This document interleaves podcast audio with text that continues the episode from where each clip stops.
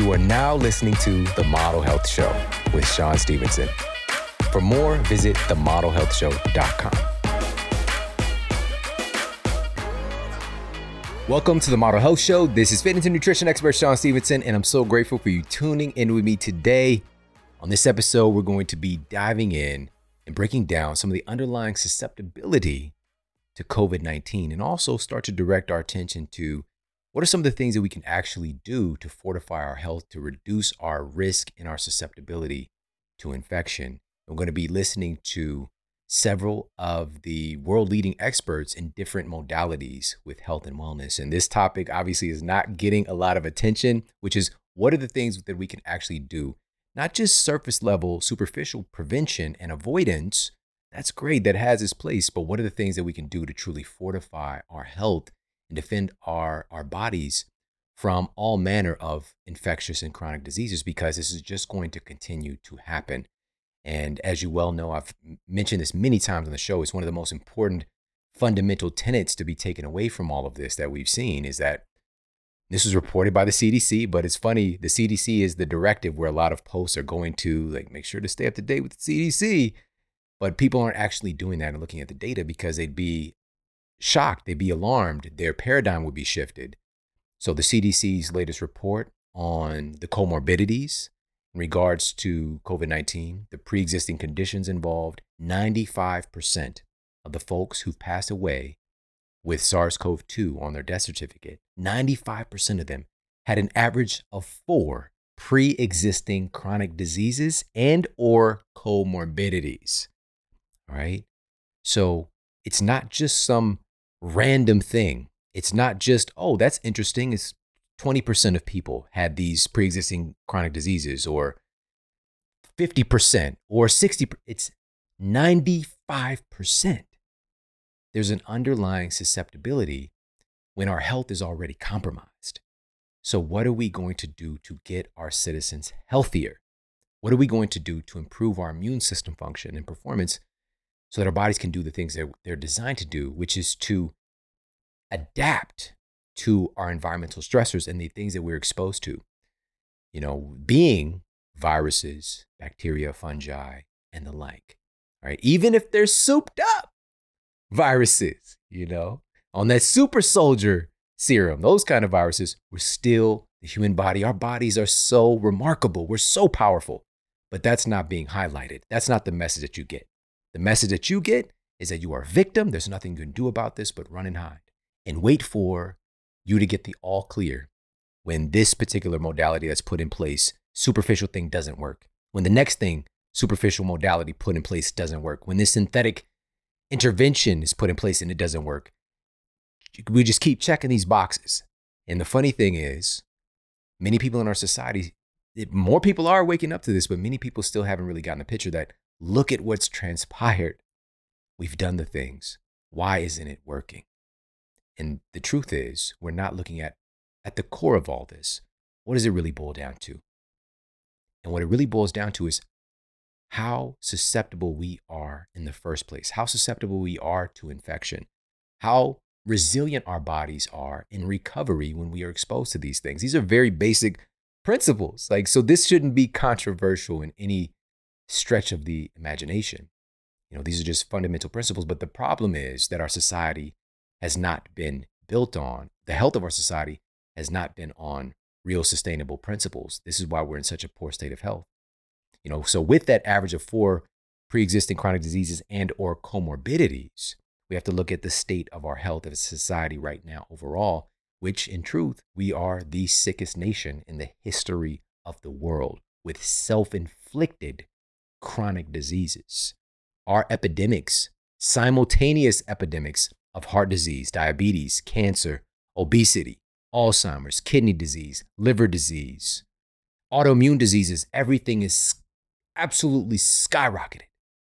We're talking about hundreds of percents higher than in previous generations. And for whatever reason, we're not stepping back and like, what is going on? Something's not right here. But we keep doing the same thing. We keep operating in the same way with our healthcare and with medicine. And what's the definition? You know it. You've heard it, I've heard it. Einstein's definition of insanity doing the same thing over and over again, expecting a different result. We got to opt out. We got to get out of that, that mindset because the system that we exist in right now is not working. Simple. Very simple principle to understand. It's just being honest about it. Has this been working out? It's not working. We're sicker than ever. But here's the good news. Here's the good news. We can use it as a learning. It's a teachable moment. This is a teachable moment in humanity.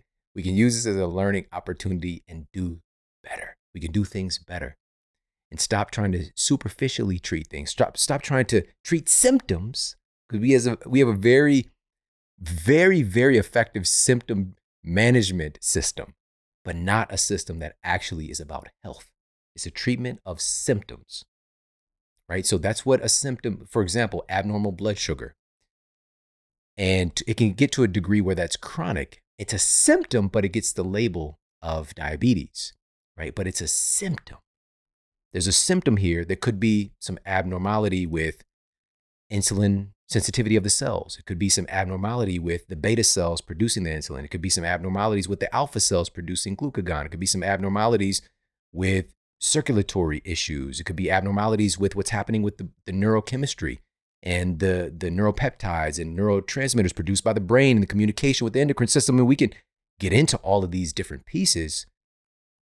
But at the core of it, we're still talking about what is the outpicturing. We're labeling a symptom, something that is massively complex. And you get this diagnosis, and we treat the symptom instead of putting the body in a state where all of these systems are working in unison like they're designed to do. That's what it's really about. And so, obviously, we've got a lot of work to do. And so, I wanted to bring on a multitude of voices for you today to share some more perspective and insight on what we're dealing with as far as our risk, our susceptibility to this particular uh, virus that's on a lot of people's minds, and you know this guy has me thinking about. I don't know if anybody's seen this movie. I've heard. I heard. I was right there at the beginning before it came out. I saw the preview, and it was a movie. It had to do with. It was at this point. It was COVID twenty three. It was COVID twenty three. All right. The name of the movie is Songbird. It's on Amazon. I don't know if it's worth watching. I don't know. But just when I saw the commercial for it before the movie came out, I was like, "Are you kidding me?" COVID twenty three, huh? Because I mean, in truth, where are we at right now? That's 2019. This is 2019 when it came. We're 2021 right now. We're well into, we're almost at 2022. Come on. So those type of production and films of that nature. So where are we at right now? We we still call it this COVID-19, but of course we know about the different mutations and the variants, and these are all things. I, I literally talked about this uh, back in, you know, May of 2020, you know, put out a really uh, a launching pad work or a lightning rod work and analyzing some of the things that we were doing to address this issue. And already mentioning we already had noted in the science multiple variants at that time way back you know over a year ago. And again it's like these are these are things these are some of the things that you can count on them transpiring but we're still caught up in this paradigm and still trying to target and address this old thing, this old paradigm when everything is so different now. And so, what are the things that we can do that we know for certain are going to help us to be more resilient? They're going to help us to uplift and support the health of our families and our communities.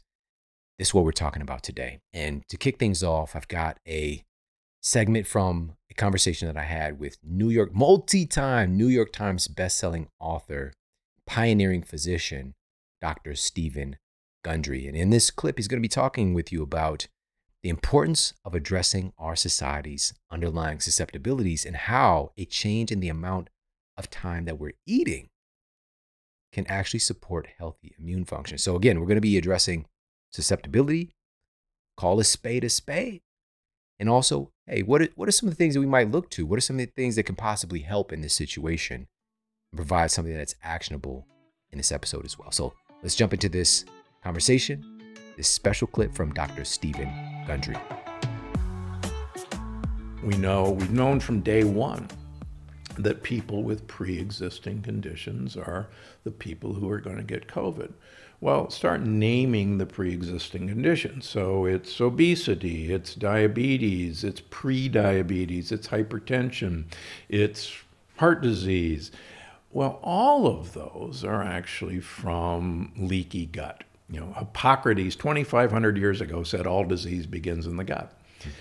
And if we, you know, said, wait a minute, these people are set ups for COVID because they have leaky gut why don't we go and you know restore these guys' gut? Why don't we get gut diversity? Why don't we change the foods they're eating? And again, and this is important for your new book. Um, in World War II, rationing was done in many countries, the United States, uh, Great Britain, Norway, Denmark. And we know the effect of rationing. And rationing was we rationed sugar and flour. And uh, 40% of all the food eaten in the United States in World War II was from home victory gardens. 40% of all the food was grown at home. And you look at the incidence of diabetes, you look at the incidence of heart disease, you look at the incidence of death during World War II, and in those five years, all of these things dramatically plummeted in fact, there were diabetes clinics in, uh, Norway, in Norway and Denmark that closed because there were no more diabetics to, to take care of during the war. And, and so if we don't, you know, if we just took some steps to arm ourselves, then you're right. We're surrounded by viruses 24 hours a day. We're surrounded by bacteria 24 hours a day. And they're not necessarily our enemy. They're looking for chinks in the armor. And if we don't give them the chinks, they're, they're not going to get a, a toehold. And if they do get a toehold, then our immune system, if we fortify it, it was designed to handle what comes at us. Let me give you something else that we learned from World War II. Now, I've already talked about when rationing was instituted, how much healthier everyone got. Uh, so, um, certainly that's number one. But one of the striking, sad findings, that was actually really important, was uh, the concentration camp survivors.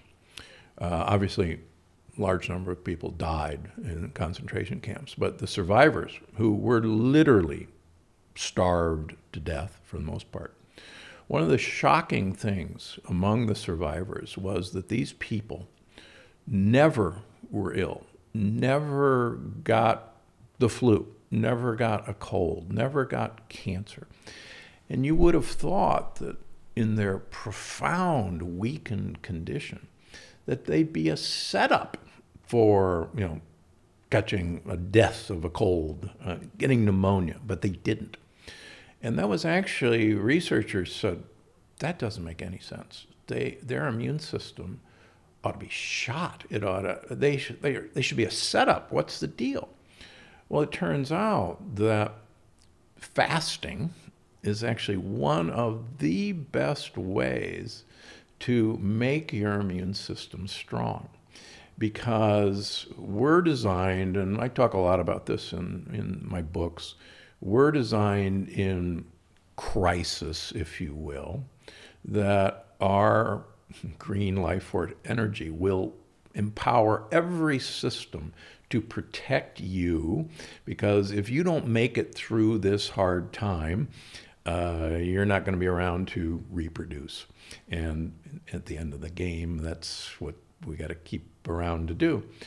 So it was actually these concentration camp survivors that were, were the impetus, sadly, to find out why simple fasting actually gets your immune system revved up to protect you. So, what I ask people to do is, folks, just start skipping breakfast. Uh, if you wanted to do one thing to change your ability to fight infection, skip breakfast. And everybody goes, but, but, but, but, but breakfast is the most important meal of the day. Well, I can assure you that our uh, ancestors didn't crawl out of the cave and say, What's for breakfast? There wasn't any breakfast. There wasn't a refrigerator. There wasn't a pantry shelf. There was nothing. We had to find, break fast. And you look at hunter gatherers like the Hadzas, they don't eat breakfast. They head out and they may eat breakfast at lunch. But we're designed not to eat breakfast. Breakfast is a cultural phenomenon, and quite honestly, big food uh, taught us that breakfast is the most important meal of the day. Uh, remember, there, no one ever ate a bowl of cereal until 1906. Never existed. The Brits never had a bowl of cereal until 1941 when America arrived and brought it. It didn't exist as a food. It's power of marketing. Power of marketing. If you say an untruth long enough and loud enough, it will become true. That's fascinating. Thank you so much. I was not expecting that one, but it's so powerful, so true. And all the just revitalization that takes place, the autophagy, Yeah. the HGH production, all of those things by extending out that fasting window a little bit. Yep. Up next in this compilation is some science that was really, really surprising to me. But once I got a chance to look at the evidence, it became so obvious. It's one of the most obvious things truly in our universe if we're talking about overall health and human performance, but also our susceptibility to infections, be it bacterial infections, viral infections, and the like. And this clip is from a conversation that I had with New York Times bestselling author of the book Breath, James Nestor, world renowned, award winning science journalist. And in this particular clip, he's going to be talking about how a certain modality of breathing that we've strayed from as a society can actually help to reduce our risk of viral infections. So, really, really interesting stuff here. And again, we're looking at what, what are some of the causative agents increasing our risk of infection and what are some of the things that we can do about it. So, check out this clip from the amazing James Nestor. For anyone listening, I'm just holding up a cross section of a human skull here. So if you notice when you take air in through the nose, you're forcing it through. Look at all of these structures it has to go through before it gets into your throat and before it gets into your lungs. So as it goes through those structures, your air is filtered and it's purified. So our noses are the first line of defense for our bodies. There uh, are millions and millions of cilia. These are little hairs and there's a mucous membrane which catches crap, which is why when you um, sneeze or exhale, there's a bunch of gunk in your snot because that's a like a sticky fly trap for stuff that's going up your nose. We have nasal hair as well. So all of these structures are there for a reason because it is so much healthier to use purified, cleansed, heated, moistened, pressurized air than it is just taking air in through your mouth. When you take air in through your mouth, you might as well be wearing your lungs on your chest, just dangling them out in the environment because they're exposed to everything in the environment allergens, pollution, dust, mold, everything else. Our nose is our filter. So that includes, it's a great filter to help bolster your immune function and reduce the viral load around you if you are exposed. These are not my opinions. This is the work that was done by Louis Ignarro, who won the Nobel Prize in the 1990s for his work with nitric oxide. So he found that when you expose viruses, and he was doing this 14 years ago when the first round of SARS COVID was, was going around. When you expose them to nitric oxide, mammalian cells can live so much longer. And that's why people with COVID have been treated in, I think, 11 or 12 clinical trials with nitric oxide. And it worked amazingly, amazingly well. So we produce a profusion of nitric oxide in our noses. Along with filtering that air, we're producing this molecule which essentially kills off bacteria, and viruses. I want to be very clear that I'm not saying if you breathe through your nose, you're not going to get COVID. You're not ever going to get sick. I would never say that. I'm saying that this is a healthier route and it can help bolster your immune function and filter out more of that gunk. All right, there's so much here. So, versus breathing through our mouth, is there a percentage increase that we see breathing through our nose with nit- nitric oxide?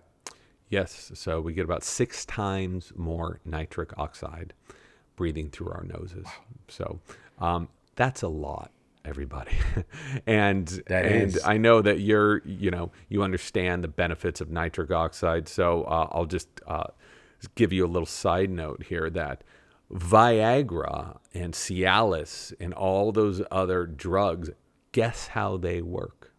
They teach your body to release nitric oxide. That's why these drugs are able to open up the blood vessels and deliver blood so much more easily that way.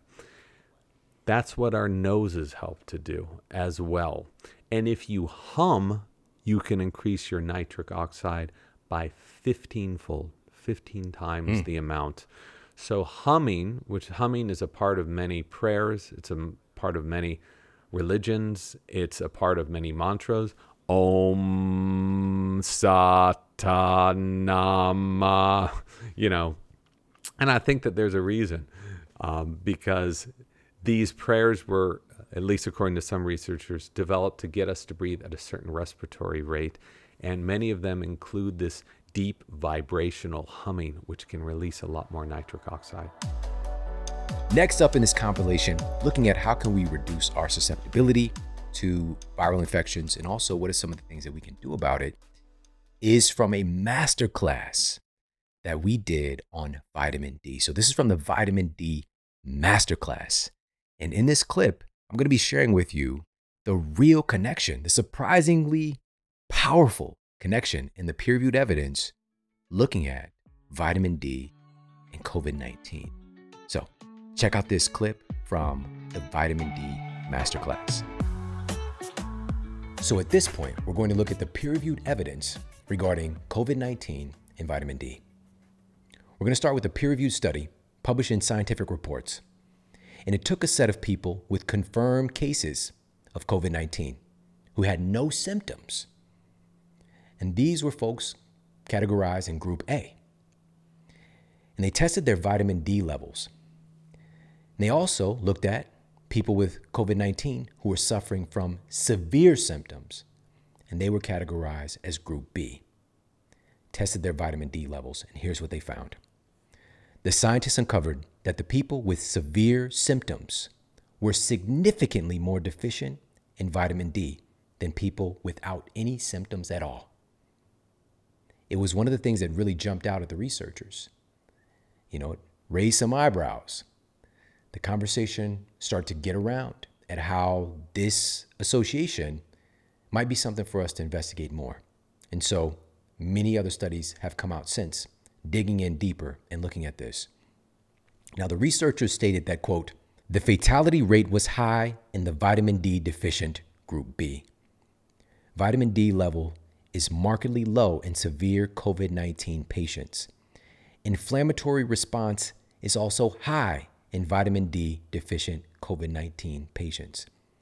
This all translates into increased mortality in vitamin D deficient COVID 19 patients. Unquote. Now, this is just one of dozens of studies that we now have, and mirroring the conclusion of almost two dozen other peer-reviewed studies. The scientists stated, quote, "We recommend mass administration of vitamin D supplements to populations at risk for COVID-19." Unquote. They recommended mass administration. Prior to all of this stuff and the drugs coming on the market, all these things, but did you hear about this on the news? Did you hear that scientists were recommending mass administration of vitamin D because they could see right there in black and white that folks who are deficient in vitamin D, the likelihood of severe symptoms is exponentially higher. As a matter of fact, people with efficient levels of vitamin D, sufficient levels of vitamin D, were far more likely to have no symptoms at all. But yet you don't hear that on the news. You don't you don't see the the government agencies rushing to get something that is incredibly inexpensive to citizens, especially those who need it, who might not have money. That didn't happen. Why? Well, you very well know the answer to that already. We're talking about multi, multi billion dollar industries that are designed and built on the farming of sick people and continuously creating synthetic pharmaceuticals to treat the symptoms that result from abnormal diet and lifestyle interactions. And one of those lifestyle interactions being getting adequate sunlight. And so we've got a drug for that. We got a drug to treat the osteoarthritis. We've got a drug to treat the autoimmune condition. How about we address the underlying cause? Vitamin D is critical in this equation, right? And it's inexpensive. As a matter of fact, it's free if you go outside. But there's nuance there, and we're going to talk more about that. All right, now moving on. There are over 20 more peer reviewed studies affirming the connection between vitamin D deficiency and COVID 19, including another study published in the BMJ, one of the most prestigious medical journals. And it found that COVID 19 ICU risk is 20 fold greater in people who are deficient in vitamin D. 20 fold greater. Not twofold, not five, 20. It's astronomical.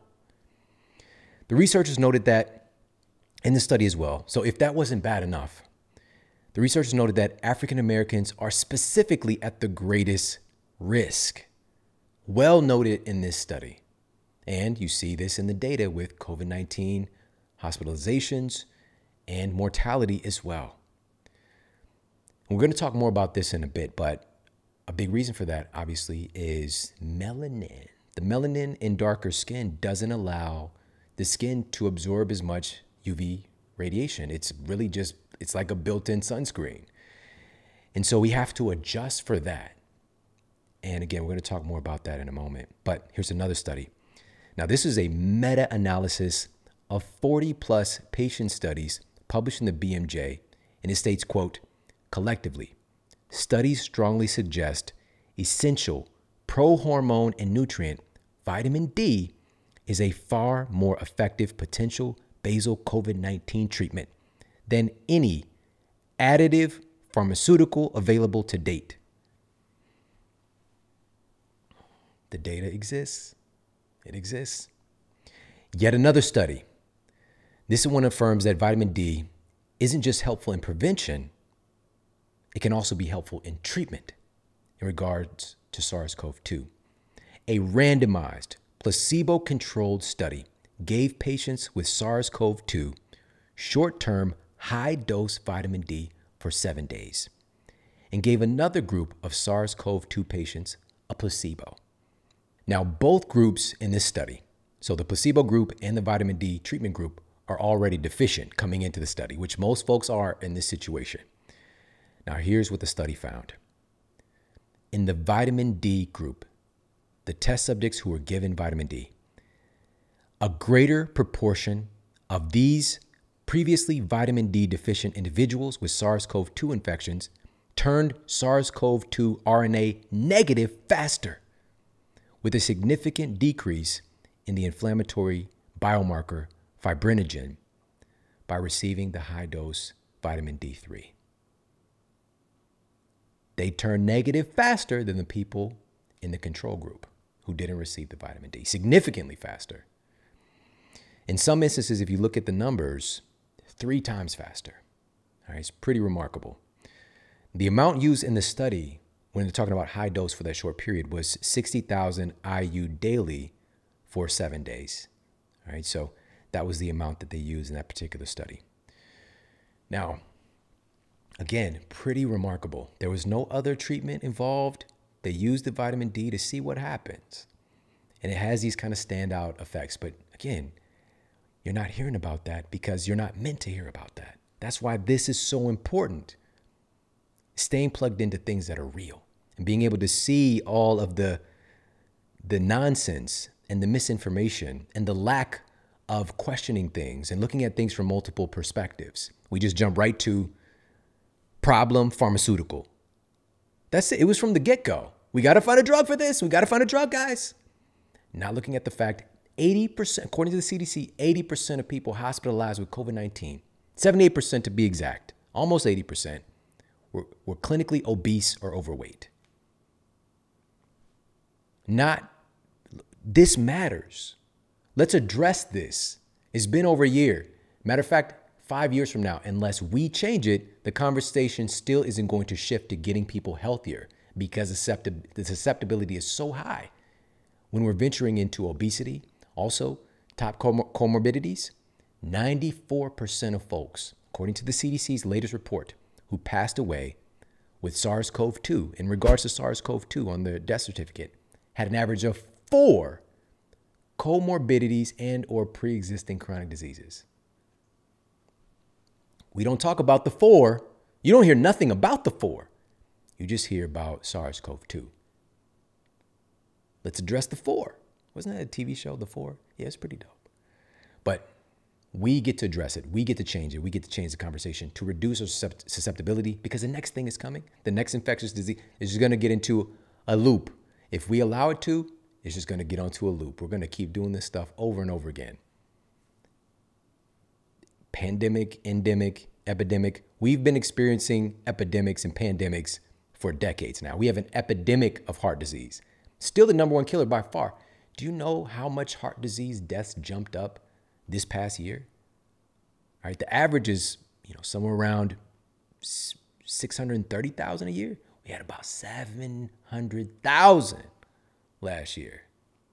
But you don't hear that. And we also don't talk about the fact that a huge percentage of the folks who pass away in relationship to SARS CoV 2, hypertension and heart disease was one of the comorbidities. So, wow, that number jumps up even more if we give some credence, give some credit to the pre existing chronic disease that created the condition and susceptibility to SARS CoV 2. All right, I hope that you're enjoying this compilation. And in that vitamin D masterclass, make sure that you go back. Any of these episodes that really jump out at you, but especially this one, we actually go through and talk about how your body makes vitamin D, how, how the process actually happens. Really, really miraculous. So we know that the foundation here is sun exposure. It's really, again, how we evolve. There's certain food implements as well, supplementation. So make sure to check out that vitamin D masterclass. But in addition to vitamin D, another important nutrient that is incredibly important, a regulatory agent for our immune system, is vitamin C. Now, vitamin C is obviously a major player in our immune system function, but what's the mechanism? Well, the major part of vitamin C's effectiveness is its role in the reduction of infection oriented inflammation. A recent study cited in the journal PharmaNutrition investigated the impact of vitamin C in relation to the cytokine activity associated with COVID 19 and found that vitamin C is effective by inhibiting the production of cytokine storms. This should be front page news because the term cytokine storm has just been raining down on people without any hope of protection.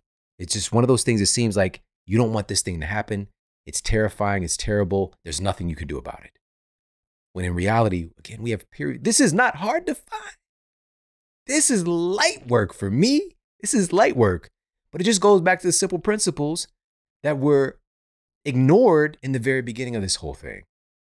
And so vitamin C is incredibly important, but here's the key it's not just vitamin C and that's it, end of story, because there's a spectrum of vitamin C types. There's different forms of vitamin C. And in addition to that, there's a simple distinction between botanical, natural, whole food based vitamin C and synthetic vitamin C. That in of itself creates two different camps. But one of the most viable sources of vitamin C is something called amla berry, A M L A berry, amla berry. This is one of the most potent vitamin C dense foods in the world, and it demonstrates this anti inflammatory performance specifically in the cells that are targeted by COVID 19, the endothelial cells. This is powerful stuff. A study published in the journal Diabetes metabolic syndrome, and obesity found that amla berry significantly improved endothelial function and reduced biomarkers of oxidative stress and systemic inflammation in people who have that comorbidity, that underlying pre existing chronic disease, this being type 2 diabetics. So, not just for, for in general, but also people who are especially susceptible. Thank you, amla berry. But the thing is, people have to ask these questions. Scientists have to ask these questions and investigate. Does this thing really make a difference? And absolutely it does. So, in that same vein of synthetic versus natural forms of vitamin C, where do we see this clearly in the data? But botanical versus synthetic. Well, one of those is seen in the most dense source of vitamin C ever discovered of any botanical food, and that is in the superfood, the super berry, camu camu berry. It's 700% of your RDA vitamin C in just a teaspoon. But what I really love about this, what I'm about to share with you, is how it stacks up against isolated synthetic versions of vitamin C because this was actually studied. This was published in the Journal of Cardiology, and it had 20 male smokers consume camu camu berry daily over the course of a one week study period. So these are people who are proactively assaulting their, their lungs, they're proactively assaulting their cardiovascular system. And so they gave these test subjects camu camu berry over the course of just a one week study period. And they found that it led to significantly lowered oxidative stress and lowered inflammatory biomarkers, like C reactive protein being another one of those inflammatory biomarkers. All right. Super powerful stuff. And what's more is that there were no changes in these biomarkers in the placebo group who received, the placebo group didn't just receive nothing, they received ordinary synthetic vitamin C tablets. The stuff that you find out there, those little packets that are like by the checkout vitamin C, get your, get your vitamin C. Compared to that, there was, there was no reduction in those inflammatory biomarkers and oxidative stress but Camu Camu Berry absolutely performed. For the researchers, this indicated that the combination of the other antioxidants from the Camu Camu berry, so these biopotentiators, these cofactors, had a more powerful antioxidant effect than standard vitamin C alone. Camu Camu, amla berry, my other favorite vitamin C dense superfood, acerola cherry. This is all in the Essential C formula from Paleovalley. It is my all time favorite vitamin C supplement. Nothing even compares. No binders, no fillers, no preservatives, none of that crazy stuff. Just real whole food concentrates of the three most powerful vitamin C dense superfoods ever discovered. Go to paleovalley.com forward slash model. That's P A L E O V A L L E Y, paleovalley.com forward slash model. Get 15% off the Essential C formula, the incredible turmeric complex is amazing as well. They've got, bar none, some of the best snacks on the planet for yourself, for your kids and family. Check them out ASAP, paleovalley.com forward slash model. All right, so we covered vitamin D. We covered the importance of vitamin C in this equation. There are things that we can do, but there's nuance here. It's not just like willy nilly. I don't think I've ever said willy nilly. This is the first time I said it. And if you can't see me on the video, I was waving my hands in a very strange way. We can't just be willing, we just need vitamin C, take some vitamin C. It doesn't work like that. What are what are our cells actually going to resonate with and actually utilize? What's the bioavailability of those things? And it's going to have a tendency leaning back to real whole foods and whole food concentrate. So again, there are many things that we can do in this equation.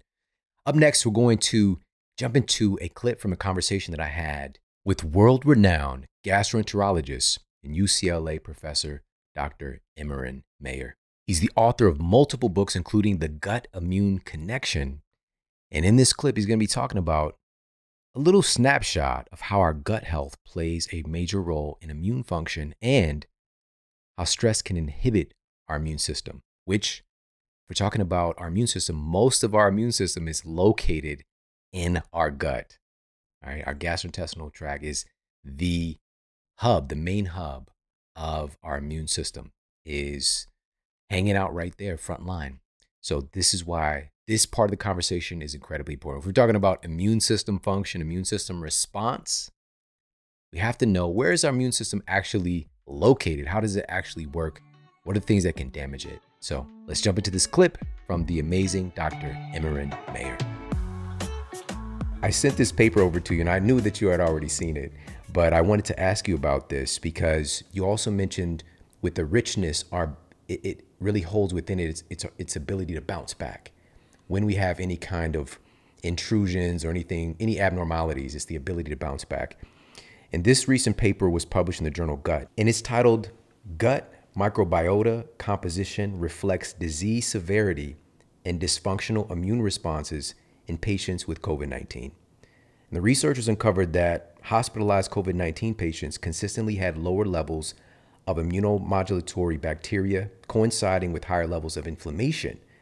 And you would think that this would be getting more attention. And what I noticed also with the study that kind of jumped out afterwards, and even more so now talking with you, is that they noted that even after they, quote, cleared the virus, their microbes didn't bounce back. It was still at that kind of decline state where they're missing microbes that are associated with robust immune function.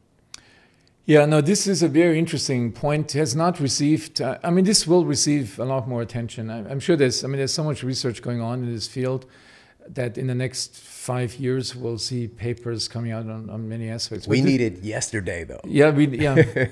So we have been so absorbed with fighting the, the pandemic and less so from preventing the next one. And the next one will come. You know, if, if you see, um, we've, we've had several smaller ones.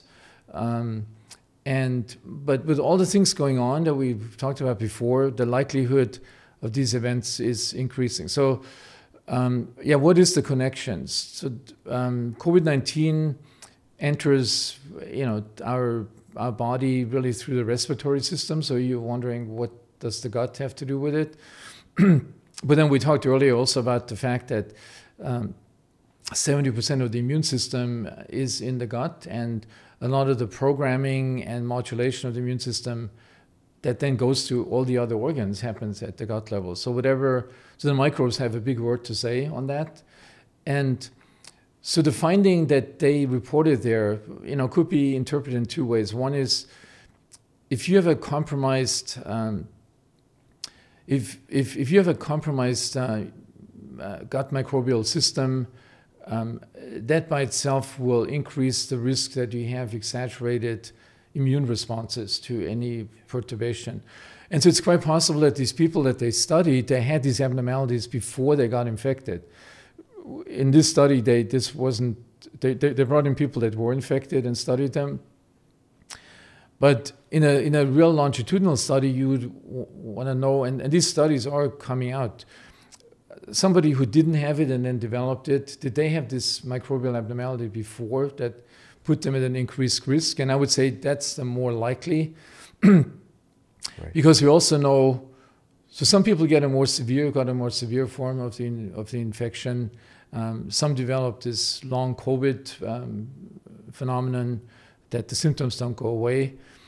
And people that are at a higher risk of developing these more severe forms um, are, uh, so we know who, who, these high risk populations are. Uh, you know, unfortunately, it breaks down along socioeconomic um, categories uh, with socioeconomic uh, even racial, and it's very not genetic. It's probably the, the correlation of socioeconomic with with racial environment. Uh, yeah, the environment. So that um, that a big part of our population eats very unhealthy food, uh, either because it's cheaper um, or because they don't have access to you know the whole food markets and uh, and, and all these healthy things that are being promoted, like on the west side of LA. It's not, in, you go to downtown areas, you don't see the same. So th- those segments of the population had a much higher risk of not just getting it, but getting a more severe form, and also for this long COVID complication.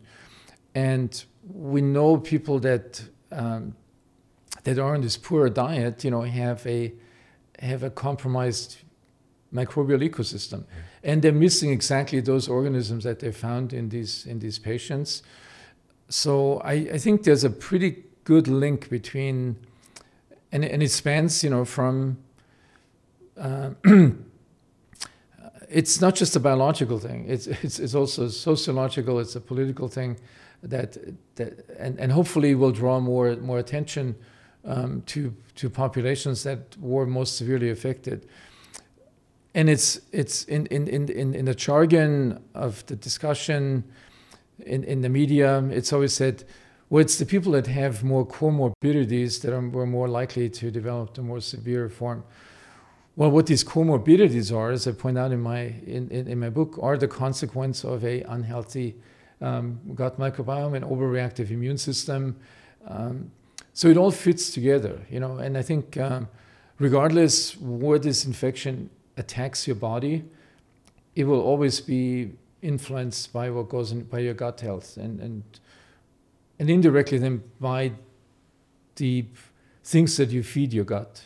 It's it's really important to realize stress is not just something that happens at your at, at your brain level. It's almost like you have a mirror image of that um, state at your gut level, and every part of your gut, the, the peristalsis, the contractions, the secretions, fluid, acid secretion, mucus secretion, everything is affected by, by, by stress. If you take a stressed individual, either with an acute severe stress or a prolonged chronic stress, and you could characterize all the systems in your gut, they'll all be altered, you know, and so not only the habitat in which the microbes live in is altered, but also some of these neurotransmitters, these stress mediators, affect the microbes directly. They have receptors for our own stress mediators. So it changes their behavior as well. It makes them more aggressive. So if you have a, you know, if you have an enteric infection um, and you're in a chronically stressed state, and so this is a very common thing. So people go, um, you know, go to Mexico, get a get a, a GI infection. Um, there've been studies if if people go to Mexico when they're really stressed to to de-stress, um, and they get one of these infections, it takes long, it lasts longer, and it's more severe, mm. as if somebody is in a completely relaxed state to, to go, go go in a week to, wow. you know, um, to Cabo or somewhere. It's uh, so. Get that south of the border surprise. Yeah, and, and it's it's clearly a reflection of what, what happens in your brain on, on ongoing we, we knew this for a long time, but now we know the microbes are also playing are, are, affected equally in, in in a direct way by changing their behavior, their gene expression, uh, but also changing their habitat and their. So we know we lose certain lactobacilli during stress, um, and that has consequences downstream. Um, but we also make individual pathogens more aggressive to attack our, our, our gut and uh, interact with our immune system.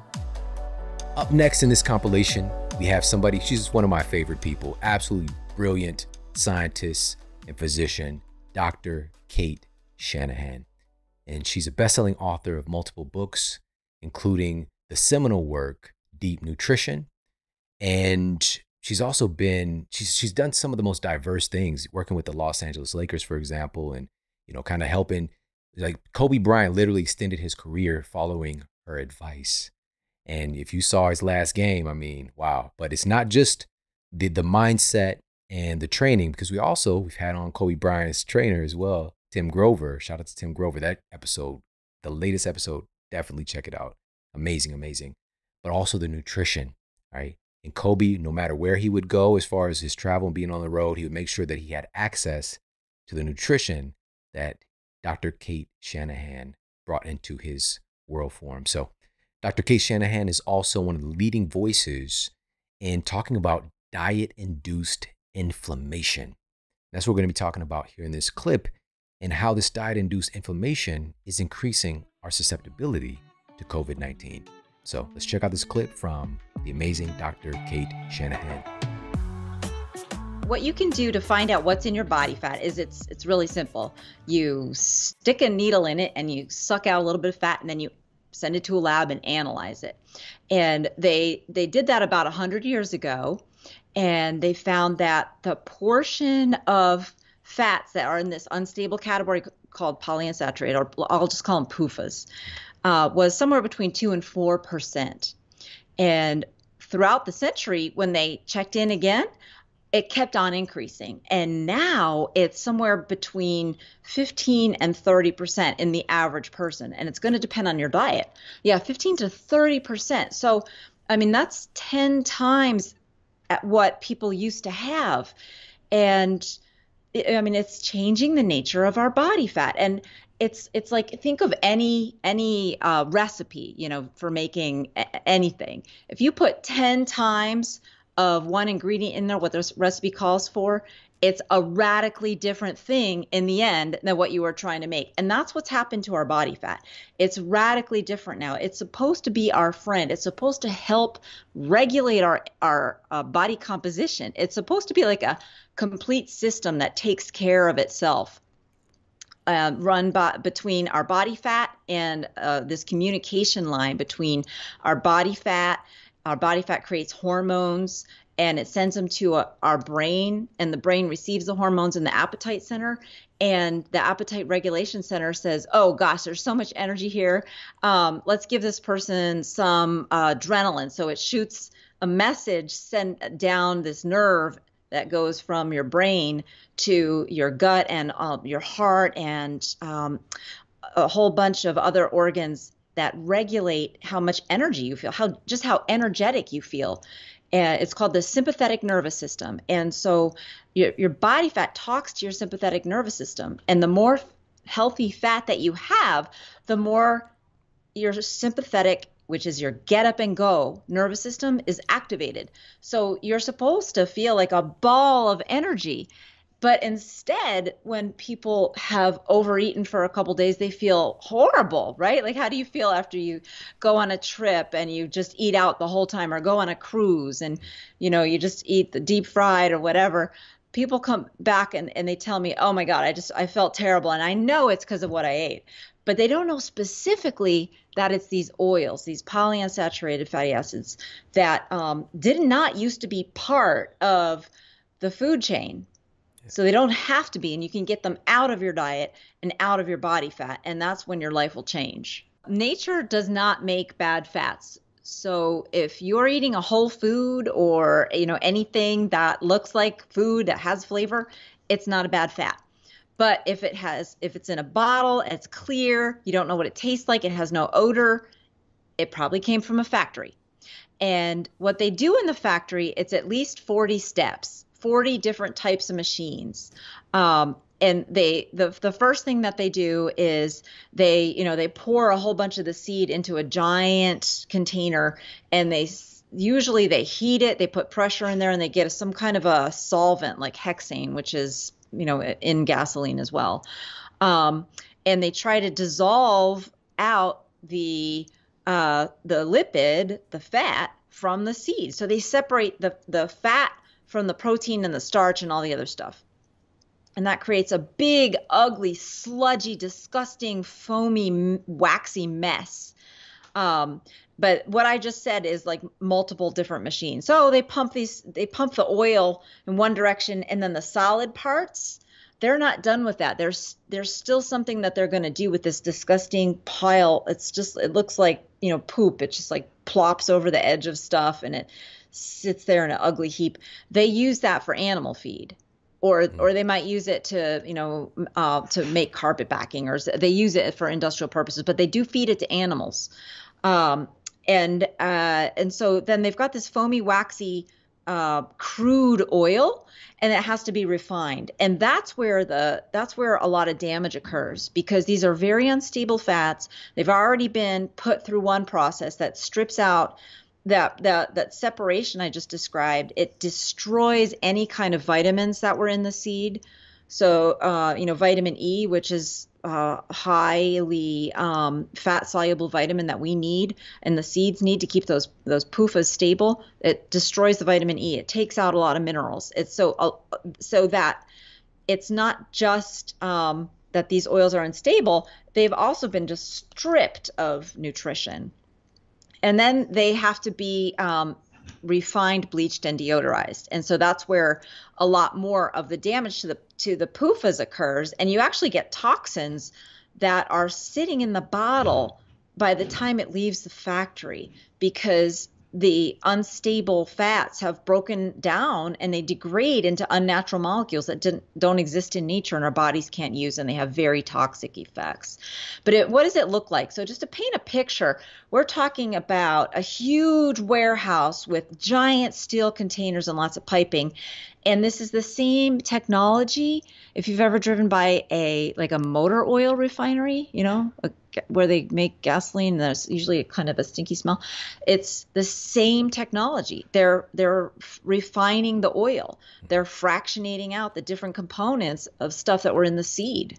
So our bodies uh, suffer from inflammation when we are injured or when we have an infection. And like so if you sprain your ankle and it swells up that's an example of inflammation you uh, get punched in the face and you get a big swollen black eye that's because of inflammation.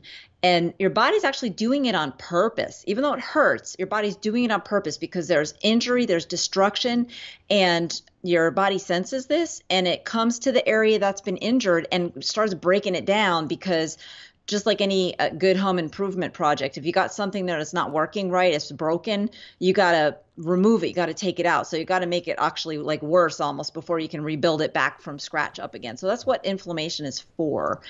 And um, and it's supposed to occur only when there's an injury or an infection or some other good reason.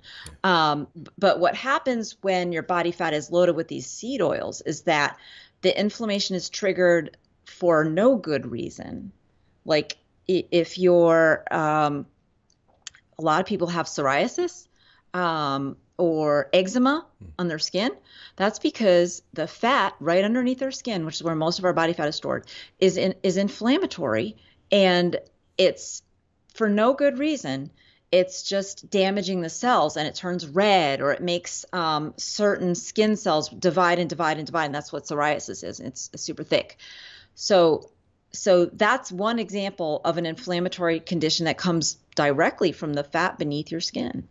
Is it all about the weight? No, actually, it's it's it's a cause of the weight because of what I said about how it makes us tired and in the fat burn fix i talk about how it also makes us hungry controls our appetite it makes us you know crave sugar but even if you're a normal weight if your body fat is still this 30%, 20 or 30%, way too much of these unstable pro inflammatory fats, your body fat is prone to inflammation and you can have these diseases even with a normal amount of, of body fat. And um, this, I believe, is the number one cause of some serious conditions, autoimmune diseases like uh, celiac disease, like um, lupus, and cancers. Um, and it's why actually I was on the Bill Marshall recently talking about um, you know the most important thing people can do to protect themselves from the coronavirus is to get these seed oils out of their body because when like like I said inflammation is for fighting off infections. So if we have an infection a viral infection all throughout our body we are going to have inflammation all throughout our body so far so good, right? You cannot fight it. That's a that's a good thing in normal in a normal world. It would be good. It would help us fight the infection. And we feel sick. We feel like we have a fever. We we don't want to move. Um, but it goes out of control when we've had when we have all these inflammatory fats in our body fat. They they um, they incite the it's like throwing uh, fuel on a fire and they make the inflammation out of control. And so that's why when people are dying from the coronavirus, the young people are dying from the coronavirus, it's it's not actually the coronavirus causing the deaths and the, the serious cases. It's the body's own inflammation out of control that can't be reined back in because of the diet. Yeah. And you know, I, I know you, the, the the frustrating part of this is that we've been told to eat more of these polyunsaturated fats, right? By the um, by Harvard, by Tufts, we've been told to eat these things, and so in in my opinion, it's wildly, wildly irresponsible mm. of you know the the medical leadership you know, the people who are running these institutions of metabolic health to be saying, eat more of this stuff. It's wildly irresponsible. I mean, they've got to know that it's not a good idea. And I think it's it's business, right? I mean, I, I, you know, it's you could call it politics. If you don't want to talk politics, then okay, let's talk business. It's good business for the the canola oil industry and the soy oil industry. And you know, that's that's why we're hearing what we're hearing about food. And you know, food is one of possibly the most uh, the biggest it's the biggest business really in the country i think but might be tied with health right now Yeah. or, or poor health we have no chance of fighting off this virus as efficiently as we would if we just didn't have these seed oils in our body and we had you know like a full-on healthy traditional kind of diet Up next in this compilation, we're going to be looking at another food compound or category of food compounds that have some remarkable effects. Again, real world peer reviewed evidence. So it's so much so that I was surprised at the amount of data that existed on this. But food compounds that show remarkable effects against COVID 19. This is from a masterclass episode that we did analyzing this very strange similarity that certain foods have with the human body. So this the subject of this doctrine of signatures and seeing is it actually valid? And so in this episode, this was episode 490. Eat these 11 foods for total body health. And this one, this particular food, has an immense amount of data being able to improve our health and help to reduce our susceptibility to COVID 19. So let's check out this clip from this powerful masterclass. Well, researchers at Johns Hopkins University found that sulforaphane, a plant chemical that is made by broccoli and other cruciferous vegetables, helps to restore the immune system pathways within the lungs that clean out harmful pathogens and reduce the risk of infections. Researchers at UCLA also noted the potent ability of sulforaphane to reduce inflammation, specifically in the lungs. Another study, and this was featured in the journal BMC Cancer, revealed some remarkable benefits in reducing lung cancer risk in smokers and former smokers. The researchers found that the isothiocyanates that are uniquely found in broccoli and other cruciferous vegetables have a cancer modulating effect that defends the lungs against smoking related damage. They noted that the isothiocyanates modulate carcinogen metabolism and facilitate carcinogen detoxification. That's really, really powerful. Now, circling back to the anti inflammatory effects that broccoli compounds have on the lungs, I was shocked by how many peer reviewed papers have come out recently analyzing the benefits that these broccoli compounds can have against COVID 19. I, couldn't believe it. Like, who, who thinks of that? But I love it because this is the world that we live in right now. Yes, there's a lot of nonsense. Yes, a lot in medicine has been barking up the wrong tree. But there's so many folks now who are aware of the remarkable benefits and compounds that are found in foods that have just amazing benefits in the human body. Whereas food has largely been brushed off to the side in its, in, in its importance in medicine and negating the fact that our tissues are literally made from food. And we're trying to adjust and treat tissues with these external synthetic treatments, right? These newly invented treatments, not understanding that our tissues themselves are made from the things that we eat. So, does food matter? Of course it matters. And now many researchers have really put this top of mind and they're looking at things like this because, again, I was shocked. I couldn't believe how many studies were looking at these broccoli compounds and their relationship with COVID 19. Now, check this out. A report published in Trends in Pharmacological Sciences highlighted how sulforaphane acts upon the defensive pathways used by the lungs and other tissues that combat excessive inflammation triggered by COVID 19. Aha!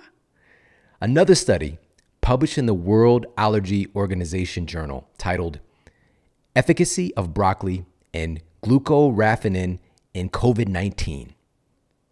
A paper, again, looking at broccoli and COVID 19. Who knew? Who thought of this? All right, so the title of the paper again was Efficacy of Broccoli and Glucoraphanin in COVID 19 From Hypothesis to Proof of Concept, with three experimental clinical cases. All right, so that's the, the title of the paper. And this paper analyzed several studies employing broccoli compounds in relationship to COVID 19. In one study, the scientists detailed that capsules of broccoli seeds containing glucoraphanin, so this is another one of these compounds that are abundant in broccoli. And they found that consuming these capsules of broccoli seeds containing glucoraphanin being taken before the onset of SARS CoV 2 infection and were continued daily for over a month after the first COVID 19 symptoms. So they started taking them before, got the infection, and continued taking them.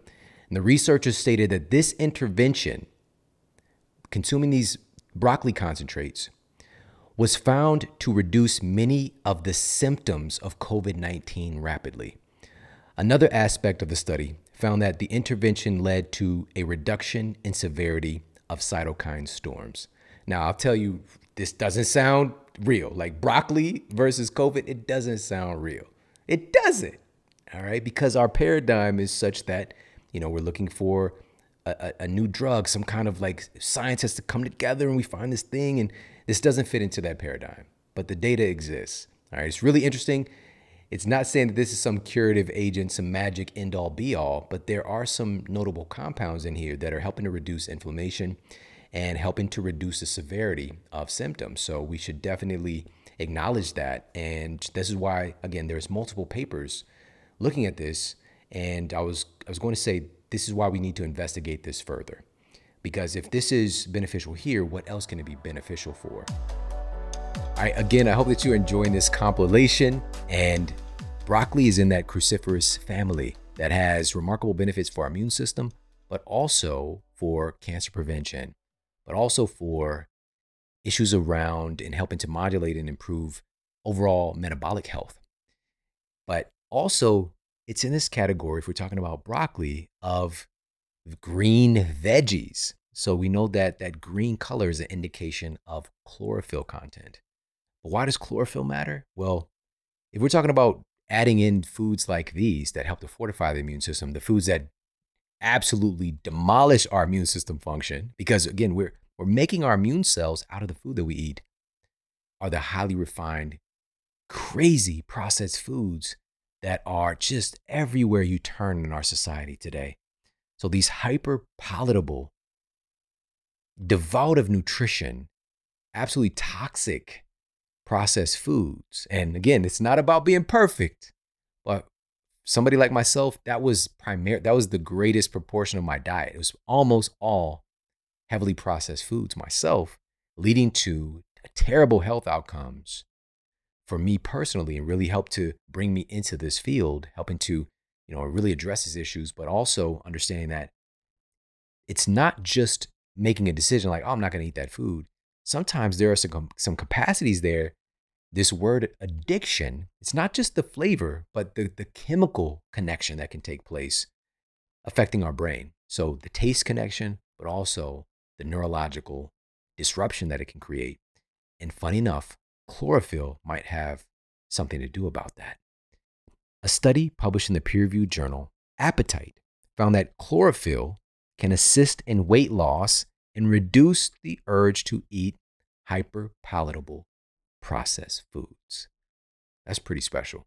All right. This journal specializes in looking at clinical evidence around our appetite and our desire to eat and found that chlorophyll has this really interesting ability to reduce the urge to help to kind of reset our association with foods. So, chlorophyll, where are you going to get the most dense source of chlorophyll? This is going to be in superfoods like spirulina, like chlorella, Chlorella gets its name from chlorophyll because it's so dense in chlorophyll. Chlorella contains also compounds like lutein, and zeaxanthin, two carotenoids that are proven to protect our vision, for example, uh, improve our cardiovascular health. The list goes on and on. You're not just going to find one thing when you get it from, from real whole foods and these powerful superfoods that are time tested and have today a lot of peer reviewed evidence to affirm how amazing they are. So, chlorella is one of my favorite things, and I have it along with spirulina. Spirulina is also incredibly dense in chlorophyll, but also rare compounds like phycocyanin, which we have peer reviewed evidence now, phycocyanin helping to stimulate stem cell production, stem cell genesis. is very, very rare. Very, very rare to find a food, a food source that can do something like that. So, and also both of these are very, very dense proteins, right? So we're talking about upwards of 70 plus percent protein by weight of spirulina, over 50% protein by weight with chlorella, and those combined, that's a powerhouse of amino acids, bioavailable amino acids, plus all of these micronutrients that we've been talking about. And I get both of those together, as well as moringa, as well as ashwagandha. And it actually, this is the key, it tastes good because those things by themselves, not so much. But when you have them combined in this incredible formula from Organifi, it actually tastes amazing. It tastes refreshing. And without, and here's the key as well, without added sugar. All right. So they're using great flavor notes. They found a really great combination with coconut water, with refreshing organic mint. And by the way, everything is organic in Organifi. But again, no abnormal added sweeteners uh, we're talking about added sugar, but low glycemic, like monk fruit added to help to round out those flavor notes to make it so, again, even kids drink Organifi. They've got an incredible red juice formula as well that kids absolutely love. The green juice is one of those things that my family has on a consistent basis. I think every single person in our world today could use a green superfood concentrate for those benefits that come along with things like chlorella, but also the immune system benefits there too. So head over there, check them out, organifi.com forward slash model. That's O R G A N I F I dot com forward slash model. And you get 20% off, 20% off their green juice formula. Head over there, check them out, organifi.com forward slash model. All right, moving on in our compilation Next up, we're going to be discussing how our immune system functions like a language, like a language for communication within our bodies and why preventing exposure to COVID 19 is simply not enough. And here sharing this is Dr. Austin Perlmutter, incredible physician, New York Times bestselling author.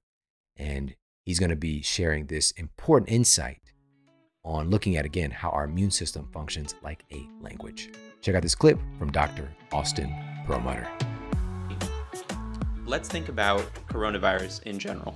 This is a virus that has a tropism or preference for lung tissue. So it goes in, it sits in the lungs, it damages the lung tissue, it makes it hard for us to ventilate. It also seems to have effects on other parts of the body.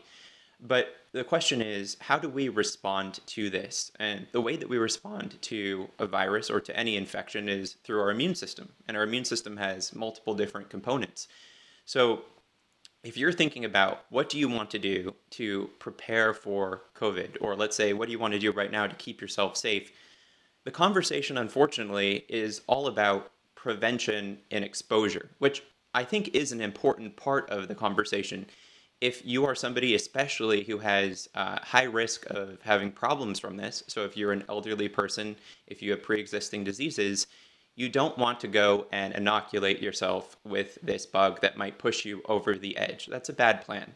So that's why there's conversation about not going out into big public places and wearing masks and the like. But the other critical and hugely missed part of the conversation is why are we so vulnerable to this bug?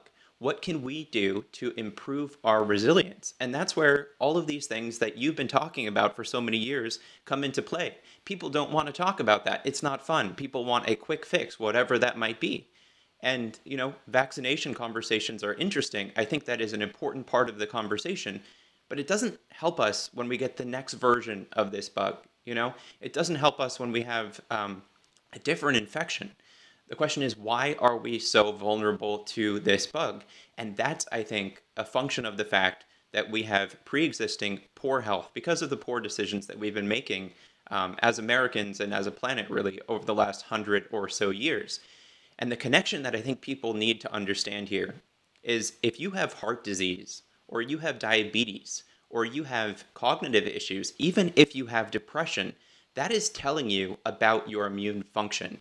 Again, heart disease, diabetes, cognitive decline, depression, those reflect underlying immune dysfunction. So now again, we come back to this conversation about all of these people in the United States who have blood pressure issues, or blood sugar issues, or weight issues, or mood issues. These are telling us that there are changes in our immune system. And those are the exact changes that may predispose us to be at higher risk of complications for COVID. So it's a question then of what can we do to improve our immune function, not just our immune function as it relates to defending us against bugs like coronavirus, but our immune function as it relates to protecting us and defending against chronic diseases. It's a much bigger conversation, I think so much more empowering because now we have all of these things we can be doing instead of just trying to prevent ourselves from breathing in this virus to increase our immune resilience. The science tells us there's so much more to this. And like I said before, we know that your immune function, that your immune system helps to determine the way that you experience life, your mood, whether you're depressed or happy, whether you're healthy or unhealthy. That if you are to say that you're angry, that you can now say, well, there are parts of the brain that are going to be activated if you're angry. And not only can you see those on a scan, but you can change how those are activated when you, for example, try mindfulness or even when you try eating different foods. So I think that this awareness that we can kind of dissect some of these problems and then make changes to the things that cause those problems is something that should open a lot of eyes and ears, I hope, because it means that you're not just done if you're stressed, you're not done if you're anxious, uh, you're not kind of boxed in with depression that there's so much more that you can develop as far as your understanding when you look at some of the science. So, as it relates to what a person can do, I think um, the science in this space kind of comes in in three main flavors because I look at what are the inputs that are going into the body that are changing the way that we experience our lives, that are changing our brains. And the major inputs are going to be through the nervous system. So things like your senses, if you touch something, smell something, see something, through your gut, because so much of the information that goes into our bodies goes in through the gut and other surfaces like lungs and skin, but really the gut because of the food um, and the microbes that are living down there. And then the major one I think that has been hugely undervalued is the immune system. Because the immune system is really like a language that translates information from the outside of the body to the brain, to the inside of the body. That it takes the data from your food and from your gut microbes and it converts it into signals that either race up the vagus nerve or go through your bloodstream, go through the blood brain barrier, and then influence your brain. And so there's fascinating information that isn't all that new but has been more recently explored that your brain has its own immune system, that there are immune cells in the brain and depending on the patterns of activations of those immune cells, that may predispose us to poor choices, to depression, to things like Alzheimer's disease, things like Parkinson's disease. And these cells are also involved in things like neurotransmitters, so things like serotonin, um, and that they're involved in things like neuroplasticity, which is kind of a buzzword in certain circles, but it really gets to this fundamental mechanism, which is that if you want to change your life, you have to do it by changing your brain. That if you can change your brain, then all of a sudden doors are going to open for you. And so that's kind of a lot of different steps through this process. But what I want people to understand is if there's something going on in their lives that they're not uh, enjoying, not appreciating, you know, you have the opportunity to stay in it for however long you want and just not enjoy the experience, or you have the opportunity to change something. And that's something that you can change, I think, is best when it goes through the brain because that's the best investment you can make. When you change your brain, it's going to kind of downstream affect every part of your life. So, through things like dietary interventions, like things um, including gut support for the microbiome and for the gut cells, and more recently, through targeted immune interventions. And I'm not talking about things like getting an injection of this, that, or the other. I'm talking about not just supporting the immune system, but getting to the core of changing the way that your immune system functions by nutrition, by exercise, by lifestyle, but targeted, not just um, this narrative that's been put out, which is you need to boost your immune system. That's not really so helpful. Because what if your immune system is already unhealthy? What if you already have a ton of inflammation? You're basically throwing gas on the fire. So, what we're talking about here is getting to the cellular mechanisms that direct these parts of the body, looking at how we can modify these molecules that really define our health, that define our emotional state, that define these parts of who we are as a person, that we can change that. We have the power through tailored nutritional exercise and lifestyle modifications to uh, regenerate ourselves from the ground up by changing the personalities of our cells, changing the personalities of our immune cells, and subsequently rewiring our brains and our bodies for better health. All right, we're at our final segment in this compilation looking at the underlying susceptibility to COVID 19. What are some of the things that we can proactively do right now when our world really needs a big change? And next up, we've got the incredible Mike Mutzel. He's just one of the smartest people that I have personally ever met. And he has a master's degree in nutrition, but more so, he's continued study and teaching and really working in this field and providing some really, really important insights, particularly in this segment. We're going to be talking about some important insights about the connection between COVID 19 and obesity, and also how a greater focus on community wellness is the way forward. So let's check out this clip from the incredible Mike Mutzel. There's now, and I'm sure you've worn one or know of them, the continuous glucose monitors. Um, data, we now have data. People that wore those during lockdown and quarantine, their blood sugar control dramatically worsened.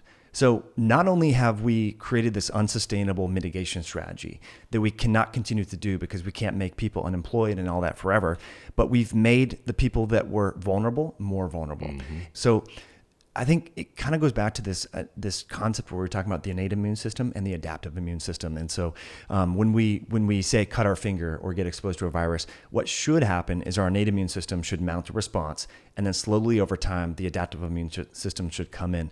But in people that are overweight or pre-diabetic, that communication is lost. So the virus tends to sort of replicate without any restrictions because there's dysfunction there because of chronic inflammation and poor diet and glycemic variability. And so, not only that, but this receptor that the virus utilizes to enter into our cells, people have heard about this, the ACE2 receptor. It's not only found sort of in the, the lung tissue and the cardiovascular system, it's found on fat cells or adipocytes. So, the more body fat you have, the more sort of repositories you have to enable this, this intracellular, this virus to get into your tissues. And so, you know, you have these overweight people who are the viral load is a key problem. You and I are healthy. If you give us enough viral load, we can overwhelm our immune system and probably die. Whereas if we just caught this naturally, we'd probably be just fine. So viral load is an aspect that that sort of facilitates the trajectory of disease. And so, yeah, the data shows, and more and more research, and this was actually from like April of last year. One of the first papers in the Journal of Circulation showed that um, obese people not only have a higher viral load, they carry more virus and they shed more virus too. Um, we need to focus on quality adjusted life years. This is what epidemiologists talk about. So, how can we maximize the quality adjusted life years? And what is the potential of your quality adjusted life years if you don't have disease? If you're free of hypertension, you're not overweight, you're not diabetic, your risk of actually dying is in really, really small. So, I, I just think that should be the message, and you can you can reduce that probability by making healthy living like part your part-time job you know walking to work going out spending time with your kids. There's multiple facets of that. And then should we address you know uh, un, you know communities that are more susceptible? Let's put community gardens in there. Let's let's get the jack in the box and all the subsidized cheap food out of there because obviously that's exacerbating the problem. So, but then the other argument is people will say, well, you don't want to get this virus at all because of the chronic long term effects and all that. And I could understand that. But those chronic, lingering, long hauling effects really are people that have health issues going into it, that already have autoimmunity, that could be improved by their diet and lifestyle. So I think either way, like you could have an argument with the, the most, you know, vaccinated mask proponent and still uh, both agree that healthy living should be the path forward. It's sustainable. Um, it's accessible to most people, and we should be allocating those funds, like you talked about, to these communities that, that don't have access to real food and exercise or a sauna. Like, what can we do to help them instead of just say shots, shots, shots, more shots? Because you, You know, sound like Lil Jon. that, yeah, right. Yeah. So I don't know. I don't know the answers to all these public health issues, but um, I think we also need to look at what's sustainable. Just the other day, I think it was Tuesday of this week, British Medical Journal looked at 48,000 individuals in Southern California here from Kaiser and found that people that exercise, they have a less, uh, I'm sorry, people that don't exercise compared to people that do regularly exercise leading up in the six month window prior to the outbreak. So this was in 2019, have a 2.7 or 2.9 times less likelihood of dying from COVID 19. So, like, that should be the message, right? I mean, how many more masks and how much more hand sanitizer can we put on? So, to answer your question with that sort of backstory, it just you know the what we have and you talk about this in your book and have talked about this a lot is chronic low grade inflammation just is sort of like bandwidth our immune system that, that renders our immune system less responsive to deal with uh, acute insults. Whether that acute insult is a, is a laceration or a trauma or a burn studies over the years have shown that overweight people they don't recover from surgical procedures as well. If they need an orthopedic you know hip replacement or knee replacement um, if they get an infection whether it's influenza or sars-cov-2 they just don't do as well because their immune system there's we can dive into the nuances. I know you want to get there. The innate and adaptive immune system so our sort of automatic there's no memory in our innate immune system. It's just like it sees pathogens antigen it, it goes there's this communication. The innate immune system needs to tell your memory side of your immune system, the adaptive immunity, that there's a problem. There's the virus. You need to ramp up antibody production or T cell immunity. That communication becomes just like if we have too many you know programs open on our computer, our computer starts to run sluggish. So if people are hitting up McDonald's, if they're going to Dunkin' Donuts in the morning, if they're chronically, you know, have this smoldering low-grade inflammation, there's this aberration in their immune system's ability to mount an appropriate response. And I think ultimately that's that's part of the problem. And then you see this viral load and the the endothelial dysfunction that you talked about with William Li and other people is, you know, the the, the pre-existing cardiometabolic risk factors. A lot of people have thick hypercoagulable blood. And so then you you add on this insult and it's just the straw that breaks the camel's back. So yeah, I mean, you and I have been sharing this message. People think it's controversial, but if, if we need to, if we want to sustainably get out of this, because all these solutions ultimately right now, for the most part, are unsustainable. We get booster shots, more vaccines. I'm not anti-vaccine, but it's like we have 330 million people, right? To manufacture that many doses and then new doses under good quality control, just that's a logistical hurdle. We have kids that, that are out of school, they're on Zoom, they're getting more overweight they're learning bad habits, they're spending time on screens. Like these things have unintended harms. And so my message and your message has just been like, hey, look, just like we look at health and nutrition, let's look at the root cause of what's making people sick and what can we do to sustainably make them more resilient. Thank you so much for tuning into the show today. I hope you got a lot of value out of this episode. And if you did, please share it out with the people that you care about. Share it out on social media. You can tag me. I'm at Shawn Model on Instagram and Twitter and I'm at the Model Health Show on Facebook. And also, you can send the episode directly from your podcast app and share the love, share the education. And also, please make sure to pop over to YouTube if you're not watching the video version of the episode, to subscribe to the Model Health Show on YouTube and help to push that platform forward as well. Here on the Model Health Show, on the podcast medium, we've had some incredible things transpire, incredible opportunities. We've been the number one health podcast many, many, many times over the past few years. And also, we've been a premier podcast on apps when they first start, like iHeartRadio. We're the first to show up there. Also, being in the front line with Spotify when that first kicked off on that medium.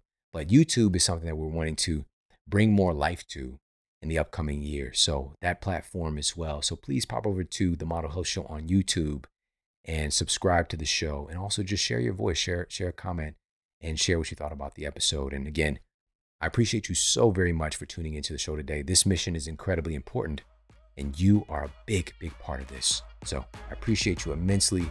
Have an incredible day ahead. Take care. Talk with you soon. And for more after the show, make sure to head over to themodelhealthshow.com. That's where you can find all of the show notes. You can find transcriptions, videos for each episode. And if you got a comment, you can leave me a comment there as well. And please make sure to head over to iTunes and leave us a rating to let everybody know that the show is awesome. And I appreciate that so much. And take care. I promise to keep giving you more powerful, empowering, great content to help you transform your life. Thanks for tuning in.